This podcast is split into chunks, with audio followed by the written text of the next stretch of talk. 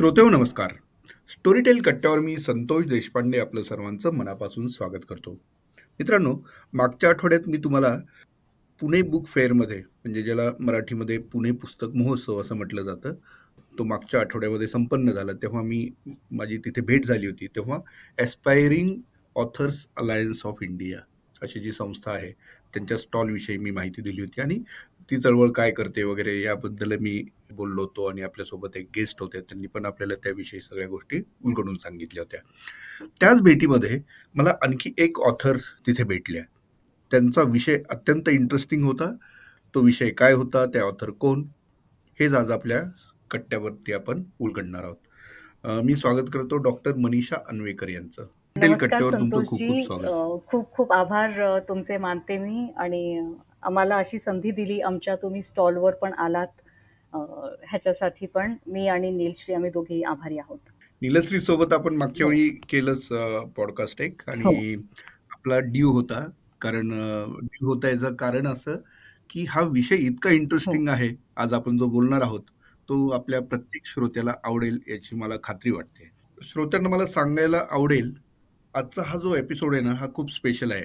एकतर हा year एंडचा episode आहे पहिली गोष्ट. दुसरी गोष्ट आपण आता दोन हजार चोवीसमध्ये जातो आहोत तेवीसमधून. इयर एंडचा एपिसोड असल्यामुळे काहीतरी स्पेशल तुम्हाला द्यायचं म्हणूनच आजचा हा सगळा योग आम्ही घडून आणलेला आहे. डॉक्टर मनीषा यांचं वैशिष्ट्य असं की त्यांनी आत्तापर्यंत पंच्याहत्तर पुस्तकं सेल्फ पब्लिश करून प्रकाशित केलेली आहेत. पण हे एकमेव त्याचं वैशिष्ट्य नाही आहे कारण अनेक लेखकांची आहेत तितकी पुस्तकं. वैशिष्ट्य हे आहे की त्या दर महिन्याला एक पुस्तक पब्लिश करतात. म्हणजे विचार करा स्वतः लिहायचं आणि सेल्फ पब्लिश मोडमधून ते पब्लिश करायचं. आणि हा उपक्रम आत्तापर्यंत पंच्याहत्तर पुस्तकांपर्यंत येऊन ठेपला आहे. दर महिन्याला न चुकता एक पुस्तक. हे सगळं इंटरेस्टिंग काय आहे याच्यातल्या गोष्टी? त्याच्यात हे असं कसं काही शक्य झालं त्यांना? आणखी काय पुस्तकं त्या आणणार आहेत? हा एक विषय होता. दुसरा विषय अजून आणखी इंटरेस्टिंग आहे की डॉक्टर मनीषा ज्या क्षेत्रात कार्यरत आहेत ते क्षेत्र. ते आहे स्पिरिच्युअल काउन्सिलिंगचं आपल्यापैकी अनेकांना या क्षेत्राविषयी माहिती नसावी आणि तीच आज आपण या संवादातून उलगडण्याचा प्रयत्न करणार आहोत. डॉक्टर सगळ्यात आधी मला तुम्हाला असं विचारायचं आहे की टोरीटेल कट्टा जो आपल्या मराठीमध्ये सर्वाधिक ऐकला जाणारा पॉडकास्ट आहे जरी तुम्ही किंवा तुमची पुस्तकं इंग्रजी भाषेत असतील तरी तुम्ही उत्तम मराठी बोलता. हो नक्कीच. सगळा विषय आपण छानपैकी मराठीत आणि आपण उलगडून दाखवूया जरी तुमची पुस्तकं इंग्रजी असतील तरी. सगळ्यात आधी मला विचारायचं आहे की पंच्याहत्तर पुस्तकं म्हणजे हे इट्स अ नॉट जोक पंच्याहत्तर पुस्तकं पब्लिश होणं हे खरोखर थक्क करणारी कामगिरी आहे. तुम्हाला हे कसं साध्य झालं? दर महिन्याला एक पुस्तक हे तुम्ही ठरवून करताय किंवा हे होत गेलं? त्याविषयी पहिल्यांदा सांगा. होत गेलं म्हणायला पाहिजे. एक दिवशी मी मी सकाळी फिरायला जातो मी आणि माझे हस्बंड आम्ही दोघं. तर असं जात असताना माझ्या मनात एक विचार आला, की तुला दर महिन्याला एक पुस्तक काढायचं आहे म्हणून. मी म्हटलं, की हा काय विचित्र विचार म्हणजे असं कुणी केलंय का आधी म्हणजे असं हा मूर्खासारखा विचार कसा माझ्या मनात आला. तर बस मी म्हटलं, हे असलं फालतू काम मी काही करू शकणार नाही आणि कुणी केलंय का हे असं कधी? तर आतून पुन्हा असा मनात एक विचार आला, की कोणी नाही केलंय ना, म्हणूनच तू कर. म्हटलं, कर म्हणजे तुम्हाला काय वाटतं, की हे काही सोपं आहे का? आणि माझी काउन्सिलिंग माझे क्लासेस असतात माझे इतर सेमिनार्स असतात बरीच कामं मी करत असते. तर म्हणजे हे कसं जमणार आहे हे कसं शक्य होणार आहे?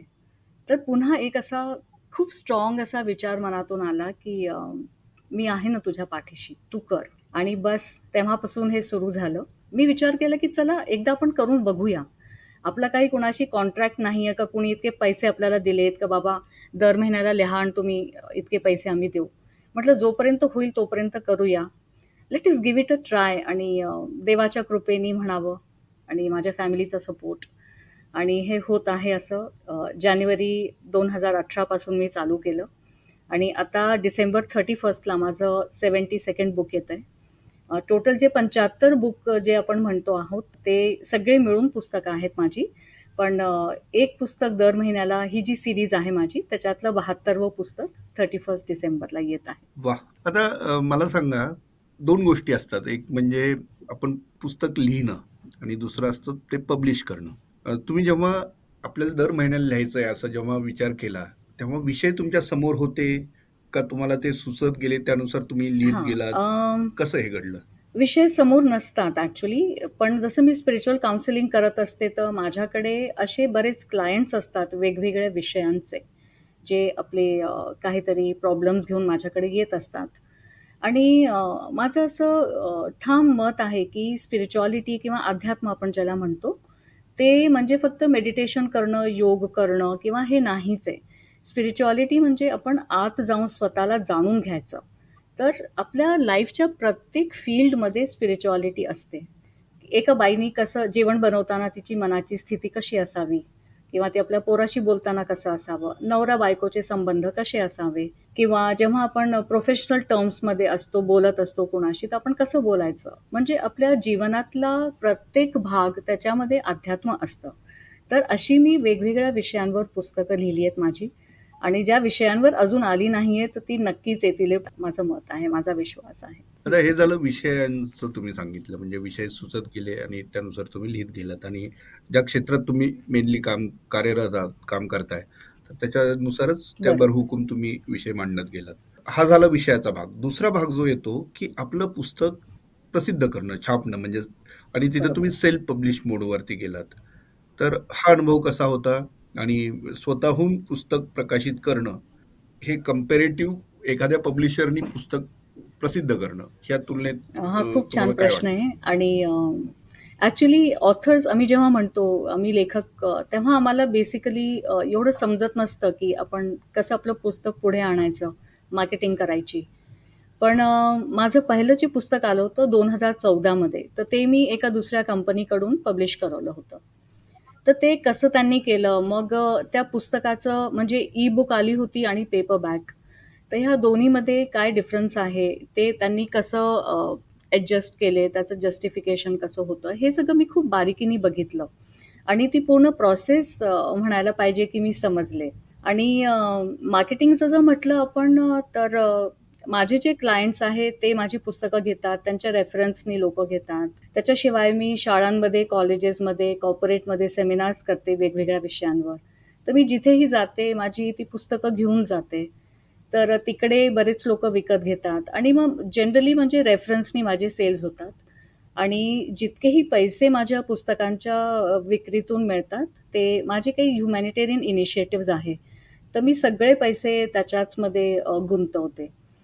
तर म्हणून माझ्यासाठी माझी पुस्तकं खूपच म्हणजे आपण म्हणायला पाहिजे क्लोज टू माय हार्ट जे म्हणतो आपण तशी आहेत आणि बरेच लोक मला म्हणूनही मदत करतात. ते म्हणतात, की "बाबा ठीक आहे, एक पुस्तक नको, मला तुम्ही 4-5 पुस्तकं द्या. मी ही पुस्तकं कुणाला तरी गिफ्ट करीन.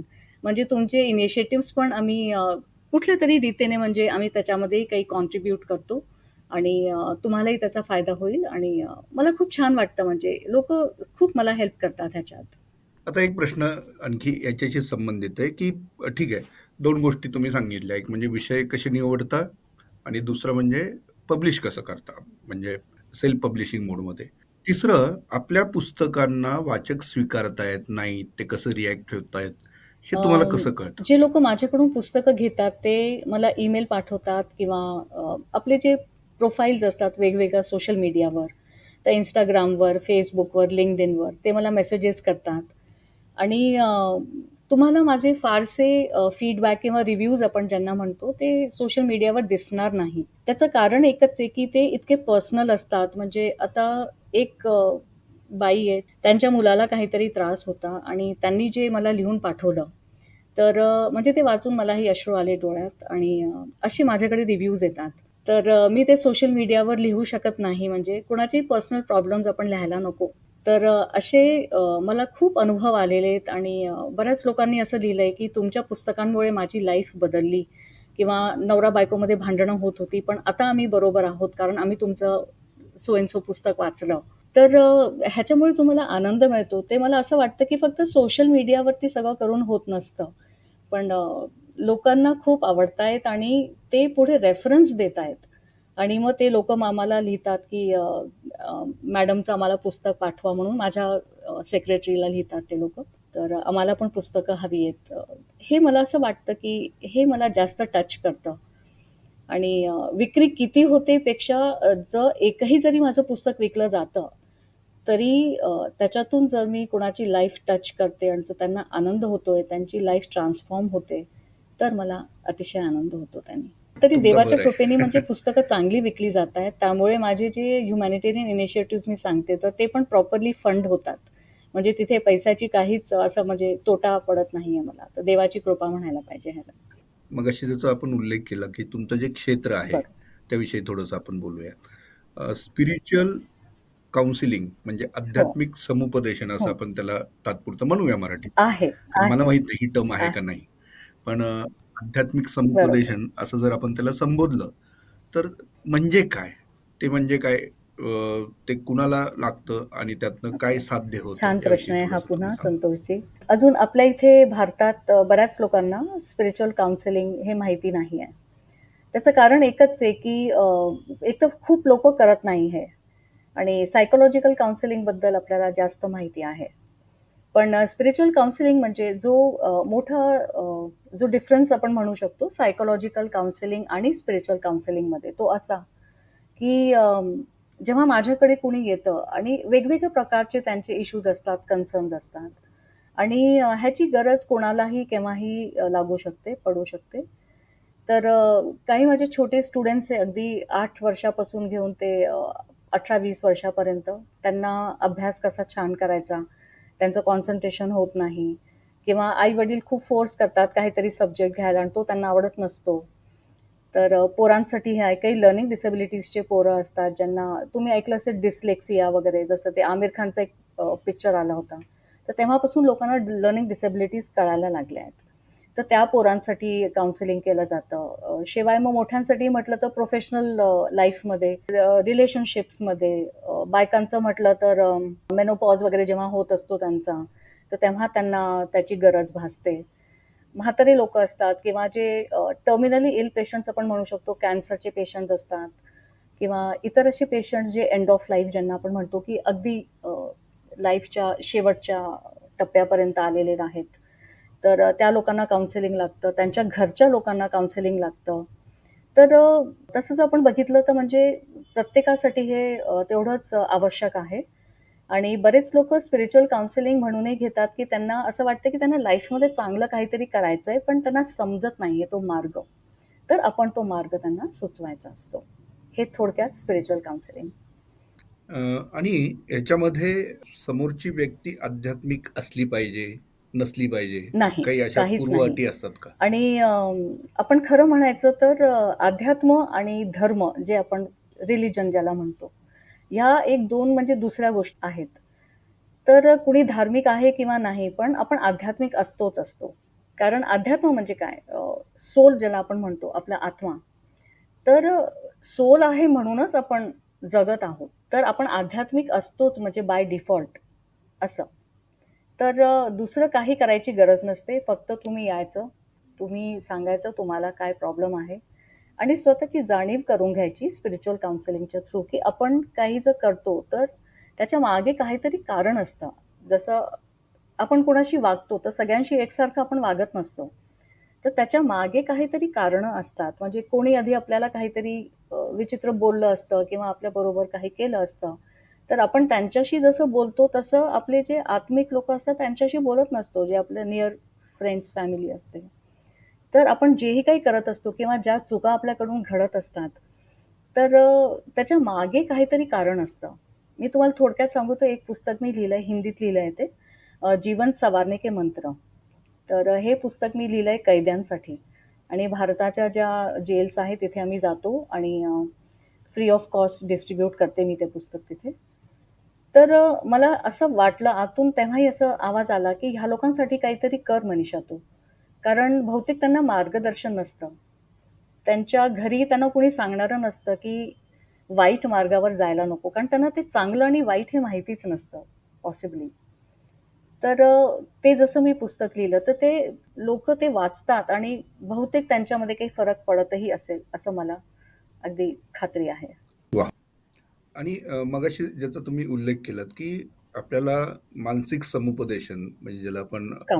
सायकॉलॉजिकल तुम्ही काउन्सिलिंग जे करता, ते आणि हे आध्यात्मिक ह्याच्यामध्ये ती जी रेषा आहे ती धूसर आहे का हे पूर्ण वेगळं आहे? हा थोडा डिफिकल्ट वाटतोय क्वेश्चन मला. कसं आहे ते आपण हे नाही म्हणू शकत, की धूसर आहे किंवा एकदम डिफरंट आहे. पण एक मी तुम्हाला सांगते, की स्पिरिच्युअल काउन्सिलिंग जे आपण म्हणतो, तर ह्याच्यामध्ये आम्ही त्यांना सोल्युशन्स देत नसतो. आम्ही त्यांना ही जाणीव करून देतो, की आपल्याकडून जे होतंय किंवा आपल्याबरोबर जे झालंय, ते आपल्या अशा काय चुका झाल्या असतील ज्याच्यामुळे हे झालं असेल तर आपण पुढे कसं वाढायचं हे घेऊन आणि आपण स्वतःला कसं समजायचं, की मी तुम्हाला एक त्याचं उदाहरण जर का देऊ, तर एक माझी क्लायंट आहे आणि तिचे बरेच रिलेशनशिप झाले म्हणजे लग्न पण तीन झाली. पण दरवेळेला तिचा घटस्फोट व्हायचा. आता एक वेळा कुणी तिचा मुलगा म्हणजे नवरा असा असेल ज्याच्यामध्ये काही प्रॉब्लेम्स असतील. पण दरवेळेलाच प्रत्येकच मुलामध्ये काहीतरी प्रॉब्लेम असेल असं नाही आहे. तर आपल्याला आतमध्ये बघायला लागतं स्वतःच्या, की बाबा आपलं कुठे चुकतंय म्हणजे सगळेच लोक एकसारखे नसणार आहेत. तर ते तिला हे सांगायचं म्हणजे आपण हे नाही सांगू शकत, की तू ही चूक करतेस म्हणून असं होतंय. तर आम्ही त्यांना क्वेश्चन्स विचारतो, की तुम्हाला काय वाटतं हे असं झालं तर का झालं असावं? मग त्याच्यातून अनेक प्रश्न निघतात. आमच्याकडे काही एक्सरसाइजचे शीट्स असतात. त्याच्यामध्ये असे प्रश्न असतात, की तुम्हाला स्वतःला ते विचारायचं असतं आणि इंट्रोस्पेक्शन करायचा असतो, की ठीक आहे माझ्याकडून जे झालं ते का झालं असावं? माझ्याकडून काय मिस्टेक झाल्या असाव्या किंवा माझं कसं बिहेवियर राहिलं असावं, त्याच्यामुळे हे असं झालं. तर त्याच्यामुळे आपली ग्रोथ होत असते कंटिन्युअस. हा त्याच्यामध्ये मूळ जो आपण म्हणू शकतो तो थोडा फरक मला जो जाणवतो, की आपण उत्तरं देत नाही, की मला हा प्रॉब्लेम आहे, तुम्हाला हे करायला पाहिजे. त्यापेक्षा तुम्ही काय करायला पाहिजे, म्हणजे ते त्यांच्या स्वतःच्या तोंडातून निघायला पाहिजे. हे स्पिरिच्युअल काउन्सिलिंग असतं आणि त्यांनी काय होतं, त्यांना असं नाही वाटत, की कुणी असं जबरदस्तीने काहीतरी करवून घेतंय. जर मला माझ्या लाईफमध्ये चेंजेस करायचे, तर मी हे करायला पाहिजे, हे त्यांना आतून वाटायला लागतं. वा नाही खूप छान तुम्ही सांगितलं. आता साधारण कुठल्या म्हणजे हे आपण एकतर म्हणजे प्रोएक्टिव्हली करू शकतो का घेऊ शकतो का? मला काही समस्या नाही तरी मी हे घेऊ शकतो का? एक. आणि दुसरं कुठला वयोगट आयडियल आहे? तुम्ही घेऊ शकता म्हणजे त्याच्याकरता काही प्रॉब्लेम असायला पाहिजे काही लाईफमध्ये कमी असायला पाहिजे असं नाही मी जसं सांगितलं थोड्या वेळातच की बरेच लोक ग्रोथ करता घेतात की मला सगळं चांगलं आहे पण मला पुढे वाढायचं आहे पण मला हे समजत नाहीये की मी आता काय करायला पाहिजे पुढे किंवा कसं जायला पाहिजे. तर ह्याचंही मार्गदर्शन आपण करू शकतो त्याच्यात. आणि दुसरा वयोगट जर म्हटला तर जनरली म्हणजे ग्रॅज्युएशन वगैरे झाल्यानंतर मी पोरांना जास्त हे करते. ग्रॅज्युएशनपासून घेऊन ते पन्नास पंचावन्न वर्षापर्यंत साठ वर्षापर्यंत त्यांनी हे जरूर घ्यायला पाहिजे असं मला वाटतं. कारण पस्तीस ते पंचेचाळीस आपण म्हणू शकतो हा थोडा पीक टाईम असतो कोणाच्याही लाईफमध्ये ते भरपूर वर जात असतात आपल्या आपल्या फील्डमध्ये. आणि त्यांच्यासाठी हे खूप इम्पॉर्टंट असतं. तेव्हाच हल्ली कसं तीस वर्षाच्या नंतरच मुली लग्न करतात मुलं लग्न करतात. तर हा जो पिरियड आहे तीसच्या वरती मला म्हणायला पाहिजे अगदी घ्यायलाच पाहिजे तीस ते पन्नास पंचावन्न. आणि ज्या पोरांना चालू करायची त्यांची लाईफ त्यांचं करिअर त्यांनी पण हे नक्कीच घ्यायला पाहिजे. आणि ह्याचा काही स्पेसिफिक कोर्स असतो का हे लाईफ लॉंग तुम्हाला प्रॅक्टिस करावं लागते? कसं असतं? कोर्स असं नाही म्हणू शकत मी पण हा जसं मी मेडिटेशन शिकवते किंवा एक मी आध्यात्मिक आपण पेरेंटिंग म्हणू शकतो मेटाफिजिकल पेरेंटिंग म्हणतात त्यांना स्पिरिच्युअल पेरेंटिंग तर ते तेव्हा आपण घेऊ शकतो पण माझं असं मत आहे की ग्रोथ आपली एव्हरीडे व्हायला पाहिजे. दर दिवशी तुम्ही काहीतरी कुठेतरी पुढे वाढत असता. आणि आपलं जे जीवन आहे त्याच्यापेक्षा चांगली शाळा कोणचीही नाही आहे तर आपल्याला हे समजणं जरुरी असतं की काल जो मी होतो त्याच्यापेक्षा मी आज किती पुढे वाढलो आहे तर हे ह्याच्याच मधून आपल्याला समजू शकतंय. जेव्हा आपण हे सगळं प्रॅक्टिस करतो जेव्हा आपण स्वतःशी बोलतो आणि स्वतःशी संवाद करत असताना आपल्याला आपल्या चुका कळतात आणि आपले स्ट्रेंथ आणि विकनेसेस कळतात. तेव्हाच मला असं वाटतं की आपली खरी ग्रोथ होत असते. तुका मनी होय मनाशी संवाद अगदी आपल्याशी नाही का? त्याच्यात की स्वतःशी संवाद साधायला हे शास्त्र शिकवतं तुमचं असं थोडक्यात आपण म्हणू शकतो. आणि ते सोल्युशन तुमचेच तुम्ही शोधून घेता. म्हणजे नो बडी तुम्हाला असं काहीतरी हे घे म्हणून असं नाहीये. हा म्हणून बऱ्याच वेळा असंही होतं की मी त्यांना सांगते की तुम्हाला आता माझ्याकडे यायची गरज नाहीये. मी तुम्हाला एवढं तयार केलं आहे की तुम्ही स्वतः करू शकता. तुम्हाला गरज वाटली तर मी आहे पण उगाच यायचं आपलं आणि काहीतरी करायचं असं नको तुमचा जो पी-एच-डीचा विषय होता, तो मगाशी ज्याचा तुम्ही उल्लेख केला, की मेटाफिजिकल. सायन्स.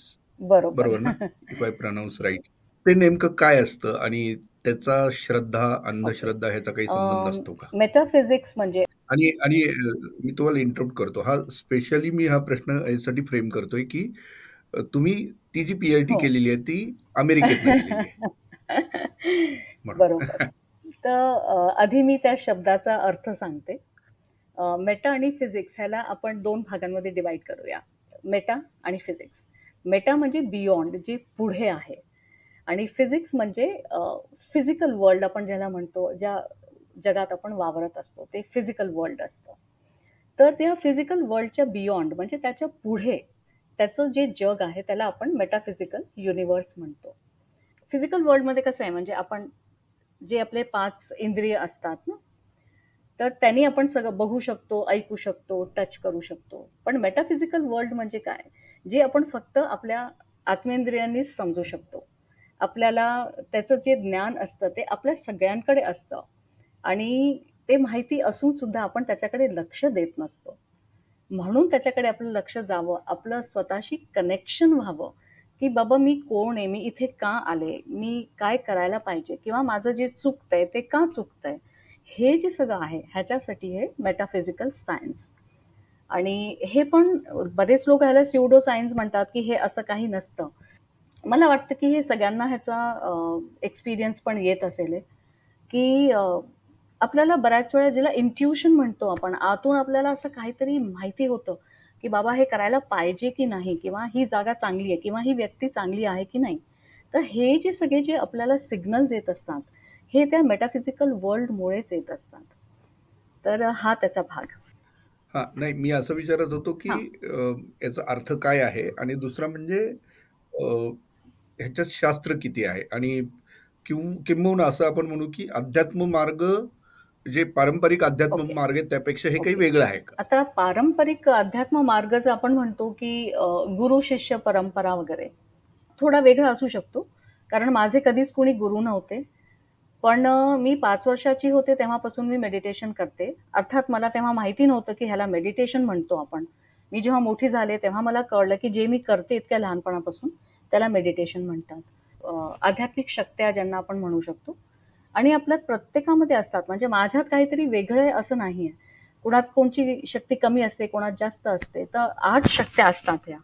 तर त्यातल्या त्या आठीच्या आठी माझ्या खूप ॲडव्हान्स्ड होत्या लहानपणापासून. त्यामुळे मला जे म्हणतात ना आत्मा कोणाला दिसतात, कोणाला ऐकू येतं त्यांचं बोललेलं. तर हे सगळं व्हायचं. आता पाच वर्षाची मुलगी मनीषा तिला फार भीती वाटायची, की बापरे! म्हणजे हे कोण लोक आहे? हे कोण बोलतात माझ्याशी जे कोणाला दिसत नाही.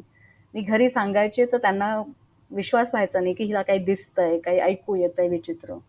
म्हणून मी घाबरून ते रामाचं नाव घेत आणि असं आपल्या खोलीत जाऊन बसायचे आणि मग राम, राम, राम, राम करायला लागले. मग हळूहळू मला असं वाटायला लागलं, की मला माझ्या देवाकडून काहीतरी मेसेज येत आहेत, काहीतरी संवाद साधला जातोय इथं असं. हळूहळू करून मला समजायला लागलं, की हे वेगळंच काहीतरी जग आहे आणि मला खूप छान वाटायचं, खूप आनंद व्हायचा, खूप शांत वाटायचं. आणि खूप म्हणायचं असं पॉवरफुल वाटायचं. तर मी दहा वर्षाची जेव्हा होते, असं खेळात-खेळात माझे जे बरोबरीचे मित्र-मैत्रिणी होते, तर त्यांना मी ते शिकवायचे, की माझ्याकडे एक मॅजिक फॉर्म्युला म्हणायचे मी, की माझ्याकडे एक मॅजिक फॉर्म्युला आहे आणि तुम्हाला जर तुम्ही जर माझ्याबरोबर ते कराल, तर तुमचे आई-वडील कधी तुम्हाला रागवणार नाही. तुम्ही क्लासमध्ये फर्स्ट याल वगैरे असं सगळं. म्हणजे मला असं खूप छान वाटायचं ते करताना. तर अशी माझी सुरुवात झाली. तर कोणाचे गुरु असतील तर काही त्यात प्रॉब्लेम नाहीये. पण हां, आपण आपल्याला स्वतःमध्ये तेवढी सगळ्या शक्त्या असतात आणि आपण स्वतःही ते करू शकतोय आणि ह्या प्रत्येक माणसात असतात. म्हणजे मी काही वेगळी आहे कोणापेक्षा असं काहीच नाही. तर तुम्ही रोज जरी ह्याचा अभ्यास केला, तर पुढेच वाढणार आहेत तुम्ही म्हणजे कोणी सुद्धा. तर असं मला वाटतं. एखाद्याला ह्याची सुरुवात करायची आहे, तर त्यांनी पहिली स्टेप काय केली पाहिजे? आणि दुसरं म्हणजे मग okay. तुम्ही कसं मदत करू शकता? बरोबर. मेडिटेशनपासून सुरुवात केली जाऊ शकते. आणि अगदी मेडिटेशन करताना बऱ्याच लोकांना असं वाटतं की जेव्हा ते मेडिटेट करायला बसतात तेव्हा नको ते विचार सगळे त्यांच्या मनात येत असतात. तर प्राणायाम वगैरे पासून सुरुवात केली जाऊ शकते. अगदी पाच ते दहा मिनटं सकाळी आणि संध्याकाळी दोन्ही वेळेला बसायचं. एक जागा ठरवायची आणि व्यवस्थित तेव्हा तुमचे फोन जवळ पण नको कोणी डिस्टर्बन्स करायला नको काहीच नाही. फक्त तुम्ही आणि तुम्ही स्वतः दॅट्स इट आणि छान प्राणायाम करायचा आणि विचार करायचा. आपल्या देवाचं तुम्ही नामस्मरण करू शकता ज्याही देवामध्ये तुमची भक्ती असेल. इथपासून तुम्ही सुरुवात करू शकता आणि हळूहळू तुम्हाला स्वतःला ह्याचा मार्ग दिसत जातो. या मार्गाचं एक ब्युटी जर का आपण म्हटली तर ती अशी आहे की जसं जसं तुम्ही ह्याच्यात पुढे वाढता अगदी एक एकच स्टेप कानं असो पण तो मार्ग तुम्हाला पुढे दिसत जातो. आणि देवाने आपल्याला इतकं सक्षम बनवलंय की आपल्यासाठी कोणचा मार्ग आहे तो आपण स्वतः ठरवू शकतो आणि शोधू शकतो मुख्य म्हणजे. तर त्याच्यावर पुढे जायला काहीच प्रॉब्लेम नसते. आणि जर का कुणाला मदत हवी असेल मी मदत करायला तयार आहे. मेडिटेशन क्लासेस मी ऑनलाईन आणि ऑफलाईन दोन्हीही देते. तर ऑनलाईन क्लासेसही तेवढेच चांगले असतात जितके ऑफलाईन आपण समोरासमोर बसतो. आणि ते शिकू शकतायत जर का त्यांना शिकायचं आहे तर. माझी वेबसाईट आहे W W W dot spiritual connect dot O R G आणि कनेक्टमध्ये मात्र के आहे सी नाही आहे. किंवा माझे सोशल मीडियाचे जे प्रोफाईल्स आहे इंस्टाग्रामवर फेसबुकवर आणि लिंकड इनवरती तर तिथे तुम्ही मला फॉलो करू शकता तुम्ही मेसेज करू शकता तिथे. तर सगळीकडे स्पिरिच्युअल कनेक्टच आहे. स्पिरिच्युअल आणि कनेक्टमध्ये प्लीज लक्षात ठेवा के पासून आहे. मला ईमेल लिहिला जाऊ शकतो spiritual connect at Gmail dot कॉमवर आणि असं करून तुम्ही संपर्क साधू शकता. माझ्या पुस्तकांच्या मागेही माझे इनिशिएटिव्ह आणि मला कसं तुम्ही कॉन्टॅक्ट करू शकता हे सगळं लिहिलेलं आहे. वा. हे वेगळं जग आहे सगळं आणि त्याच्यावरती आपण किती गप्पा मारल्या तरी त्या कमी होतील असं आहे. कारण त्यातला विषय एक स्वतंत्र पॉडकास्ट वेगळा असू शकतो. तर त्याच्यावरती आपण पुन्हा एकदा निवांत बोलूया. फक्त जाताना एक लेखक म्हणून मला तुम्हाला असं विचारायचं आहे की आता हे लेख वाचन संस्कृती बदलते आहे नवीन पिढी आता पॉडकास्ट आहे ऑडिओ बुक्स आहे अशा माध्यमाकडे पण वळते आहे. तुम्ही आता पंच्याहत्तर पुस्तकं आतापर्यंत तुम्ही लिहिलेली आहेत आणि हा प्रवास चालू असणार आहे. तुमचं आता लेटेस्ट पुस्तक कधी एकतीस तारखेलाच येत आहे. म्हणजे यावर्षी हो, येते पुढच्या वर्षी बहुतेक ते वाचायला मिळेल सर्वांना. या सगळ्या पार्श्वभूमीवरती विचारायचं असं होतं की तुमची काय निरीक्षण आहे? वाचन संस्कृती बदलते आहे का? आणि वाचन संस्कृती तर नक्कीच बदलते आहे. बदलली आहे म्हणायला पाहिजे. आणि मला हे पण म्हणायचं आहे की म्हणजे ऑडिओ बुक्स वगैरे तर बरेच लोक ऐकतात. पण ते मोठे असतात म्हणजे अगदी लहान पोरं नसतात. पण बऱ्याच कुटुंबांमध्ये मी हे बघितलं की वाचन नाहीच आहे अजिबात. म्हणजे पोरं मोबाईलवर खेळत असतात टी व्ही बघत असतात. आणि मला असं वाटतं की पोरांचाही दोष नाही आहे कारण आई वडील सुद्धा वाचत नाही तर सर्वात आधी तर पद्धती बदलल्यापेक्षा मला ह्याच्यात बदल करायचा आहे की बाबा थोडं वाचा. मग अगदी दोनच लाईन कानं असो तुम्हाला जे आवडेल ते वाचा. तर हे करणं खूप जरुरी आहे आणि आम्ही लोक असं बरंच करतो. म्हणजे स्कूल्स वगैरेमध्ये जातो तेव्हा रिडिंग कॉर्नर्स किंवा एक रिडिंगचं हे घ्यायचं एक तासभराचं. तुम्हाला जी पुस्तक आणायची ती तुम्ही आणा आणि वाचा. मग किती वाचले त्याच्यावरती मग डिस्कशन करायचं. म्हणजे थोडं तरी दर दिवसाला आपण इतकी कामं करत असतो आणि कोणीही इतकं बिझी नसतं की तुम्ही थोडंही वाचू शकत नाही. तर मला असं वाटतं की थोडं एनकरेजमेंट ह्याच्याचसाठी पाहिजे की बाबा वाचा कारण वाचल्याशिवाय गत्यंतर नाही आहे आणि पुस्तकांपेक्षा चांगलं मित्र कोणी नाही आहे आणि मी लहान होते आता मी पुस्तकं लिहिते ही वेगळी गोष्ट आहे पण मी लहान असताना मी माझ्या पुस्तकांशी बोलायचे. त्याच्यामध्ये जे मी वाचायचे ते मला वाचून खूप आवडायचं मी त्या पुस्तकाला थँक्यू म्हणायचे की अरे वा आज तुझ्यामुळे मला इतकं शिकायला मिळालं. तर म्हणजे माझं एक वेगळं नातं होतं माझ्या पुस्तकांबरोबर. तर मला असं वाटतं की हल्लीची जी पोरं आहे किंवा वयस्कर लोक सुद्धा तर त्यांचं ते रिलेशनशिप नाही आहे पुस्तकांबरोबर. तर ते वाढायला पाहिजे मला असं मनापासून वाटतं. वा. तर मित्र हो या होत्या डॉक्टर मनीष आणवेकर आणि आज आपण त्यांच्यासोबत वेगळा विषय पूर्ण हाताळलेला आहे. स्पिरिच्युअल काउन्सिलिंग त्याचं जग काय आहे त्याच्यात काय गोष्टी असतात? दुसरं म्हणजे मेटाफिजिक्स हा विषय देखील त्यांनी उलगडून दाखवला. आणि त्याहून महत्त्वाचं दर महिन्याला एक पुस्तक काढण्याचं जे त्यांनी व्रत सुरू हाती घेतलेलं आहे ते आणखी आता पुढे जाईल आणि लवकरच एक विक्रम त्या प्रस्थापित करतील अशी मला खात्री वाटते. आणि त्यासाठी आपल्या सर्वांच्या वतीने मी त्यांना खूप खूप शुभेच्छा देतो. मनीषाजी तुम्ही इथे आलात वेळात वेळ काढून आणि आमच्याशी इतका मनमोकळा संवाद साधलात त्याबद्दल तुमचे खरोखर खूप आभार. संतोषजी. आणि मी आहे तुमच्या कोणत्याही लोकांना पाहिजे तर I will always be there thank you so much yes thank you